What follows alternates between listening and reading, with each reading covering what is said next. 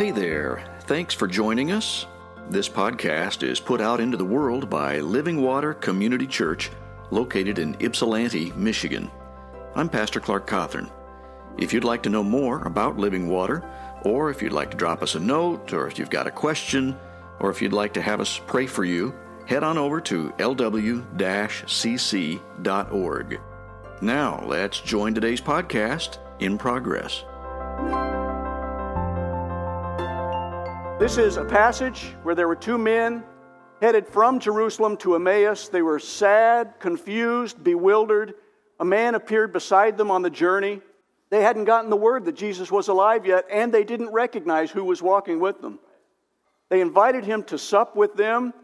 He refused at first, but they insisted. He went in with them, and it wasn't until he blessed and broke the bread that their eyes were opened and they realized who they were in the presence of. They couldn't wait at that point. He disappeared. They didn't know where he went, but they booked it right back to Jerusalem again so that they could share with the other people what they had just experienced. And that's where we pick it up in this passage in Luke 24. But the whole group was startled and frightened. Why was that? Because Jesus suddenly appeared among them and he said, Peace be with you. They had thought that they had seen a ghost. Why are you frightened? He asked. Why are your hearts filled with doubt? Look at my hands. Look at my feet. You can see that it's really me.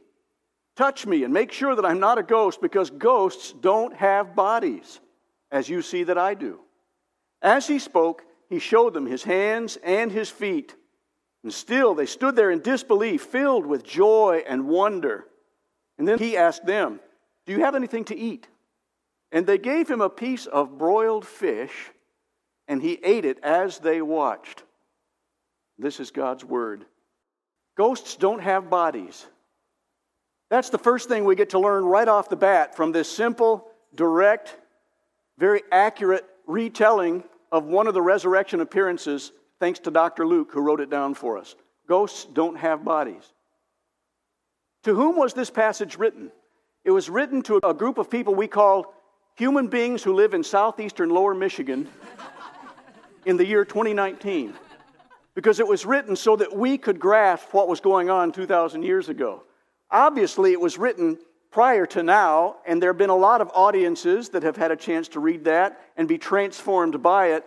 But Luke did so on purpose, probably because he could tell what human nature was like. And he knew how easy it was for people to either try to explain away or spiritualize or mythologize something away. And Luke wanted to make sure we did not do that. They might say, just like some of the early people who first heard about the story, Oh, I like the Easter story. It's a wonderful, stirring, inspiring story. It's all about seeing a ray of hope and a ray of light after a dark season.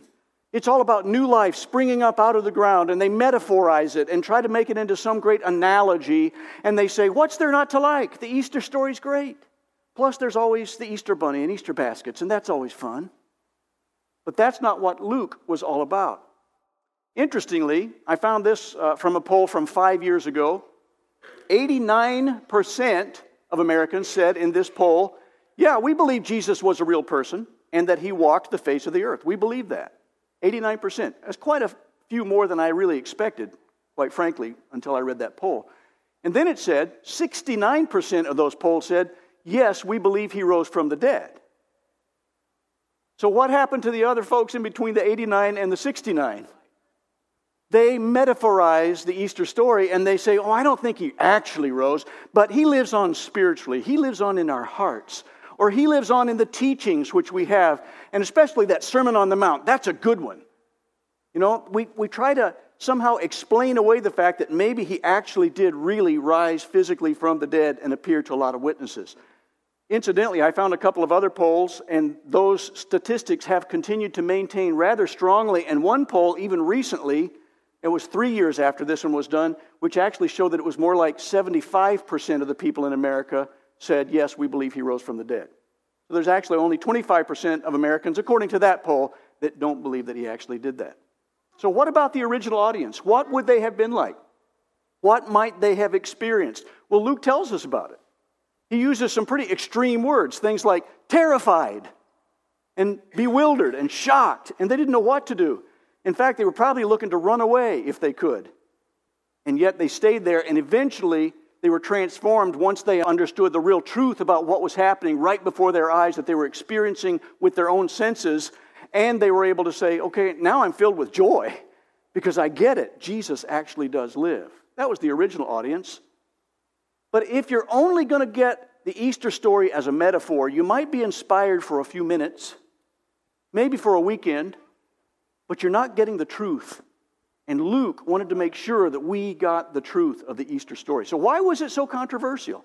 Why did so many people react so violently to this news that there was a guy, he lived a sinless life, he died the death of a criminal on a cross, he was buried, he was in the tomb for three days, and yet, miraculously, he rose again to walk the face of the earth? Why do people react so vehemently to that? Because if Jesus had a literal body, then it means he is Lord over all. And if he is, that means that people who recognize that feel that somehow they might need to respond to his authority and submit to that authority. And a lot of people just don't want to do that. Saul, who became Paul, had this very similar experience, and we get a great sermon illustration in the Bible. There's a lot of good illustrations in that book, I understand. And Paul was one of them. He was going to teach in Athens at Mars Hill. This was a place that used to be uh, a place where, in Greek mythology, this guy who was the god of war was supposed to have been put on trial. Uh, there's a lot of really neat stories about mythology, but it's mythology. And Paul recognized that. Paul was going to separate mythology from truth at Mars Hill. And so he walks into this place in Athens and he sees that they have all kinds of little statues erected and altars to different gods. And there was even one that was the unknown God. So Paul decides he's going to start on the right track. So he compliments them. It's always a good way to start. Just like when I start many of our services by saying, Oh, by the way, I still love you guys. I'm not just buttering you up, I actually do love you that way. And Paul was actually being honest and truthful with this group of people at Mars Hill in Athens when he said, You guys are very religious. And he meant that. They were. They were highly religious. They would meet at that place so they could debate religion and law and all kinds of deep philosophies. But he was saying, You're seeking for the unknown God. And I noticed that because of the statue, and that's a good thing. And by the way, I'm here to tell you about that unknown God. For a minute, he was doing great. That audience was enraptured because they loved to hear new ideas so they could kick them around and debate them and talk about them. And he was presenting something they had not heard yet. So there was probably some murmuring in the crowd. Some of them were whispering to each other, going, Ooh, this ought to be good. This guy sounds like he knows what he's talking about. I hope he brings us something new and exciting because people are all about the new and exciting. And so Paul then starts talking about that and says, Well, let me tell you about him. And I'm going to read a couple of things that he said from Acts chapter 17. He says, This unknown God that you have an altar erected to, he is the God who made the world and everything in it. Since he is Lord of heaven and earth, he doesn't live in temples made by hand. Now, can you imagine that even at that point, there might have been some whispers because they were in these, the presence of a great temple. They had a lot of wonderful things that were almost like some of the seven wonders of the world, the way they had been built. They were magnificent. And for him to say, This God that you've erected this altar to, now, he's too big to be able to reside in a little temple like this one over there. So I, I suspect that they're already starting to get a little uneasy. They're squirming in their seats a little bit. He says, And human hands can't serve his needs, for he has no needs. He himself gives life and breath to everything, and he satisfies every need. And then he goes about talking about the character qualities of this unknown God. He says, We shouldn't think of God as an idol designed by craftsmen from gold or silver or stone. And he's probably gesturing around to all these things that he's standing in the midst of. He's all around him. And by then, I'm sure that some of them are starting to get a little bit irked. I imagine that they may be exchanging glances, raising eyebrows, and whispering. And then he says something really bold. As if he hasn't gotten bold enough, he says this God overlooked people's ignorance about these things in earlier times. And somebody would be saying, Did he just call us ignorant? What did he mean by that? He says, God overlooked ignorance like that in earlier times, but now he commands everyone everywhere And they're thinking, okay, well, that, that would be us. He commands everyone everywhere to repent of their sins. And they're going, wait, what you talking about? Are you saying that we are sinners? And turn to him. And then he, as if that wasn't bold enough, he keeps ramping it up until he's throwing down the gauntlet. Listen to what he says next. For he, meaning this unknown God, which I'm telling you about, he has set a day for judging the world with justice. That was the very place where they had put one of their gods on trial, allegedly. So he's standing in the right place to say this. This God, who's over every other God, including all the gods of your pantheon, he's going to be standing in judgment of the whole world because of this one man that God has appointed. And he has proven to everyone who this one man is by raising him from the dead. You know what that did? It ended his speech. he wasn't winning a popularity contest at that point. Some people scoffed, some people laughed, others said, This is really intriguing, and I would really like for us to talk. This small group over here, we'd like to talk with you later about this same subject. But it stopped the speech at that point. Kind of like the mixed reactions that we get even today 2,000 or so years later. When we start talking about this Jesus who was raised from the dead, that he's a real living person, that he was ascended to be with his Father in heaven, that he sits there at the right hand of the Father to intercede on behalf of all those who are part of his family, that really meets with all the same kind of reactions that Paul met with back in Athens. But Paul knew something that was important. He knew that love is not being expressed by simply being agreeable with everybody. Now, that's tough for people pleasers. I grew up in a family of people pleasers. I struggle with this. It's so easy for me not to want to rock the boat. Don't rock the boat, baby, rock the boat. Don't tip the boat over. I don't want to do that. I want people to be happy and to get along. I, why can't we all just get along? But sometimes when you throw down the gauntlet and somebody draws a line in the sand and says, Well, what do you think about this? Sometimes we have to stand up and say, Well, you know how much I care about you? I love you. And because I care about you, I want to tell the truth. I really strongly disagree with this that we just talked about because the Bible says, and then God has shown us this, because God knows us better than we know ourselves, and I can trust that He knows me enough that He's going to give me what I need and not just what I want. So that's what we can do sometimes by being like Paul. It's not just being agreeable, that's not necessarily love. Loving means that you love somebody enough to tell them the truth from God's word because only God knows what we need the most. So, why is it such a big deal? Why was it a big deal in Athens? Well, for them, it meant that their search for the unknown God was over. That was a big deal. And they had to try to come to grips with it and think, what are we going to do with this news? How are we going to react? Because it's a big thing and he hasn't left us much choice. He hasn't given us a multiple choice with five different options to choose from.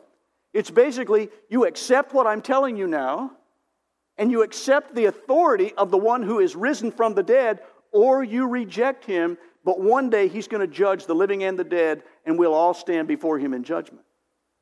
That's a pretty powerful sermon, don't you think? And so it was a big deal to them. Christianity through Paul at that moment in history was making a claim about its founder that no other religion has ever made. What you might say, yeah, but there were other resurrections, right? Because you're saying that the claim he was making is that their founder had resurrected from the dead, right? Yep, that's exactly right. But there were other resurrections, and there are other religions that talk about having people that have been raised from the dead, right? Yep, you're right. Of course, none of them can even compare with Jesus' resurrection, and I'll show you why in a second. But yeah, there were other resurrection stories, including a couple even in the Bible.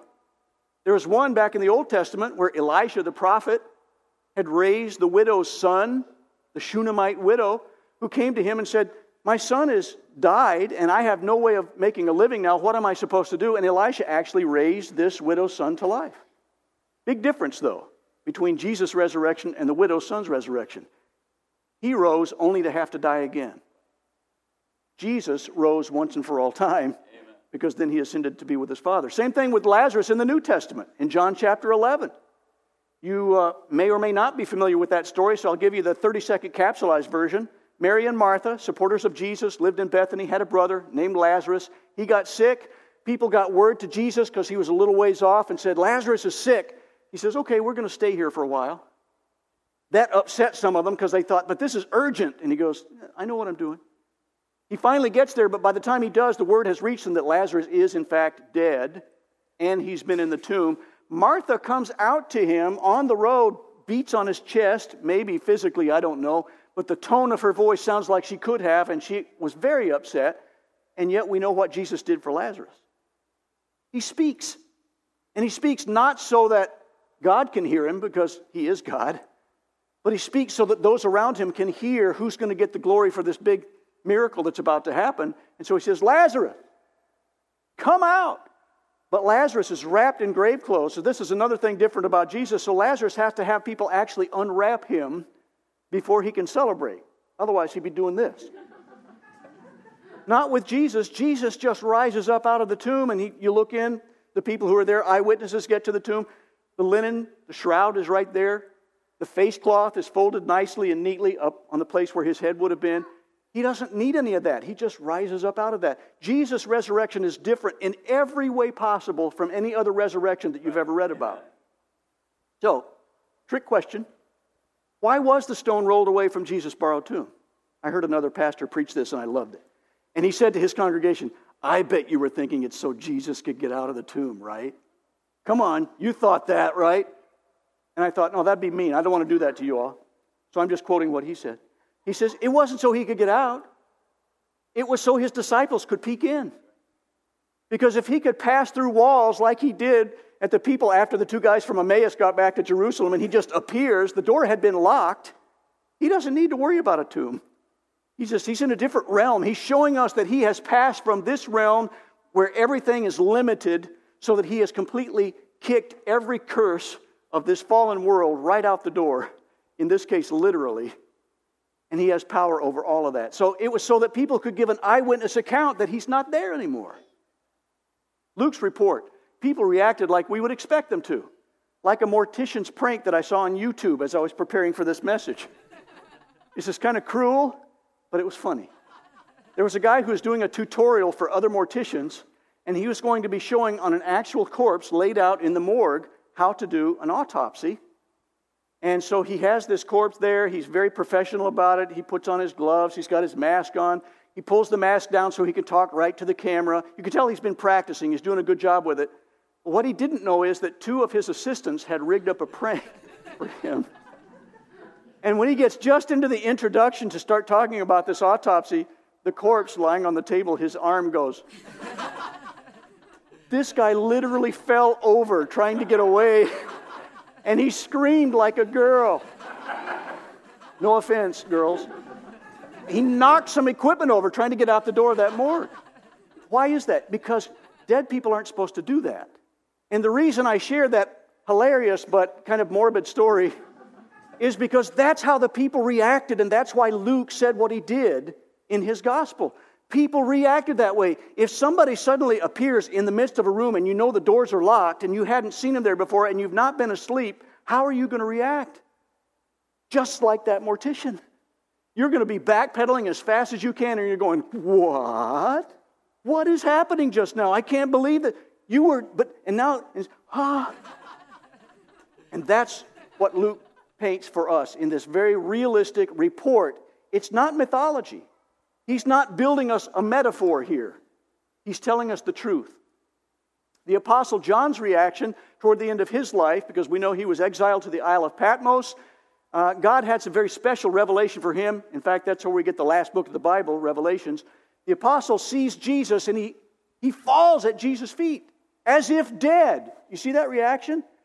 That's because this is real and it really happens because we don't expect ghosts or dead people to move the way he did. And he says, Hey, ghosts don't have bodies. Touch me. Feel my, my hands. Feel my side. Look at my feet. It's me. I'm real. This is real. And then he says, Don't be afraid to John. I'm the first and the last, the Alpha and the Omega. I'm the living one. I died, but look, I'm alive forever and ever, and I hold the keys of death and the grave. Pretty powerful words from the risen Lord. Jesus' resurrection became the death of death. We're going to be singing a song after this message that talks a little bit about that. That when death was arrested, my life began. That's what Jesus did. He arrested death when he rose again. His life means that death had been conquered once and for all time, and everybody who trusts him with their life eternally will have a resurrection as well. And so there won't have to be a death for us. Yes, physically, but not eternally. What does that mean to us? It means we have some choices to make, just like the people in Athens needed to make a choice after they heard Paul. It means for us that the search for the unknown God is over. Maybe some of you have been seeking and you've been looking in all the different kinds of places. Every good piece of truth points to the real truth, which is embodied in Jesus Christ. Jesus doesn't provide clues. Some people might say, oh, he's dropping little breadcrumbs for us. He's giving us clues so that we can find the way to life. And Jesus says, no. All those clues are pointing to me. I'm the one, I'm the resurrection. All the clues point to him. You can trust him eternally with your life. Just like what Martha said to Jesus when she ran out before he had resurrected her brother, Lazarus. She said, But, Master, if you had only been here, my brother would not have died. And he says, Martha, do you believe in a resurrection? She goes, Yeah, but I don't know. I don't want to have to wait until that resurrection time to see my brother again. I want my brother back. And he says, Martha, Martha, Martha. I am the resurrection. He was showing us that where Jesus is, there is resurrection. Where Jesus is, there is life. And then he proved it by raising her brother from the dead. So, an interesting question why broiled? Luke says, Jesus said to them, Do you have something to eat? And they said, Yes, here's some broiled fish. And he ate broiled fish as they stood there and gawked, wondering, How does he eat this broiled fish? Why not fried? Why not in a McDonald's fish sandwich? I've got a good theological answer for you. Because that's the way the fish was prepared. And why is that a big deal? Because this is not myth or legend. If it were myth or heroism or legend, they would have embellished it and made it sound so much less mundane than broiled fish. He's just reporting. These are the words of an eyewitness reporter, not the word of a poet who's trying to embellish in a metaphor. It's good reporting. Another eyewitness, John, says this That which was from the beginning, which we have heard which we have seen with our own eyes. You see how he's involving all the senses? Which we have looked at and our hands have actually touched. This we proclaim concerning the word of life. The life appeared, we have seen it and testified to it, and we proclaim to you the eternal life, which was with the Father and has now appeared to us. That same John who had written about the word that was in heaven at the time of creation, but that word became flesh and made his tabernacle or his dwelling among men. He's testifying to that out of eyewitness accounts because they really, literally, physically encountered the risen Lord. So, your invitation is to do exactly what Paul extended to the folks in Athens. Will you embrace the truth of Easter and not just a metaphor? Because Jesus is so much more than a metaphor. He's a real, live, living person who's living now and will one day judge the living and the dead? Will you embrace the truth of Easter and not just accept it as a nice story that talks about wonderful things that grow out of the ground in springtime? The truth of the resurrection says in Christ, you will miss out on nothing in our world is trying to tell us now, oh, you got to go for all the gusto you can get. And so people are doing that. They're running around trying to do everything they can to try to experience life, to soak it up, because they're afraid they'll miss out on something. And Jesus, showing us in his resurrected body, is showing us you're not going to miss out on anything. Whatever you think you might miss on earth, when you actually see him face to face and you get into heaven, you're not going to be missing anything. It's going to be so much better than anything you can even imagine. You won't be missing that which you think is important down on earth. If you accept the truth of Easter, then Jesus will be real to you forever. Uh, there was a movie, I think it's Sleepless in Seattle, where Meg Ryan's character is watching a sad movie and she's crying into her Kleenex. And uh, Rosie O'Donnell, her sidekick friend, is there with her. And she goes, You don't want to be in love. You want to be in love in a movie. And what she means is we've got this romanticized idea of what we need in order to make us fulfilled or make us happy or to have this romanticized kind of love. And sometimes, if we're not careful, we can even romanticize Easter. We can spiritualize that as well. And basically, Jesus is saying, No, you're going to get the real me.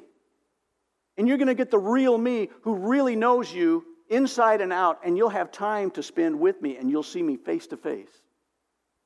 Paul is saying, now we're looking as though it's a foggy mirror and you've been in the bathroom in the shower too long and the heat's been on and you try to shave and you can't really see yourself very well because it's really foggy. He says, that's kind of what it's like for us to try to get a grip on looking ahead at heaven.